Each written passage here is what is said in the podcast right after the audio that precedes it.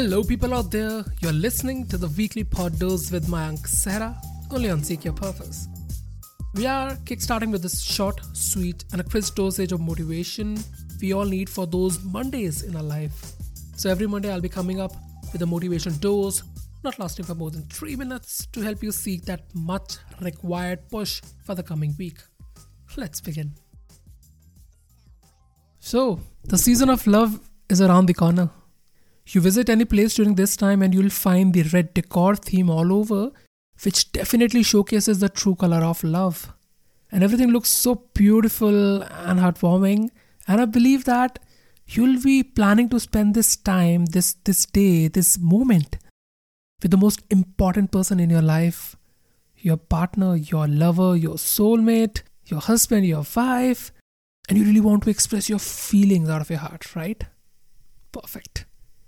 Now, before you do that, before you express your love for someone else, I want you to ask yourself a very basic but a powerful question Do I love myself? And recall the last time you spent time with yourself. Recall the last time you complimented yourself. Recall the last time you pampered yourself. And recall the last time you went out on a date with just yourself. The last time you sat in solitude with yourself the last time you had a self talk with yourself, the last time you wished yourself a happy day, the last time you saw yourself in the mirror and said, Hey self, I love you.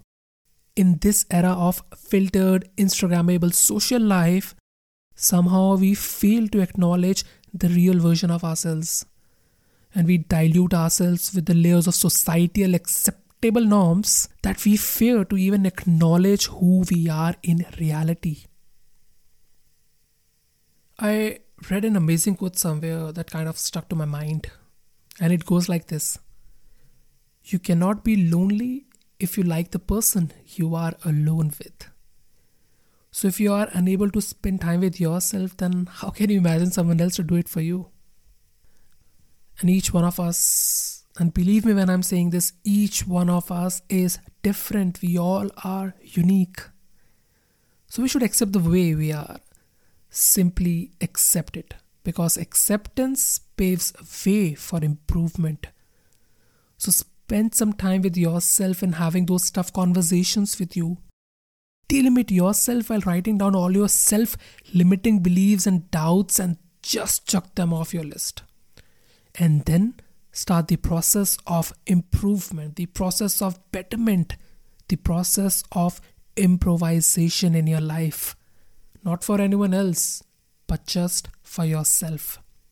And always remember, you are you, and that's your biggest strength. Have a happy Valentine's. Take care.